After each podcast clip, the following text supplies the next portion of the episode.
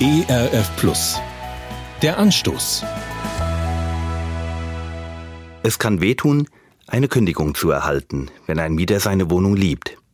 Es tut weh, einen lieben Menschen zu verlieren, der einem sehr ans Herz gewachsen ist. Wen oder was möchten Sie auf keinen Fall verlieren?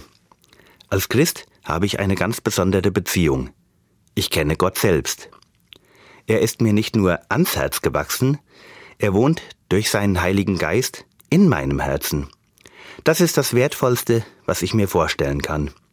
Das darf und will ich nie wieder verlieren. Und wenn doch? Diese Frage bewegte offensichtlich schon König David, als er im Psalm 51, Vers 13 schrieb, Verwölf mich nicht von deinem Angesicht und nimm deinen Heiligen Geist nicht von mir.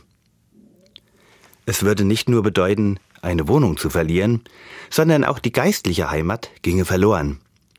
Wenn Gottes Geist nicht mehr im Leben eines Christen wohnt, dann gehen nicht nur ein paar Lebensjahre oder eine gute Beziehung zu einem lieben Menschen verloren, dann geht das ewige Leben verloren und das, was die Bibel als das Leben schlechthin bezeichnet, die Beziehung zu Gott.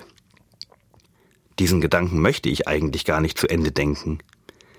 Gut, dass Gottes Geist von sich aus nie den Mietvertrag für die Wohnung in unserem Herzen kündigt. Er möchte wissen, ob Sie ihn dort wohnen lassen und ob diese Herzenswohnung für ihn frei ist. Und wenn er schon dort wohnt, dann will er bleiben, für immer.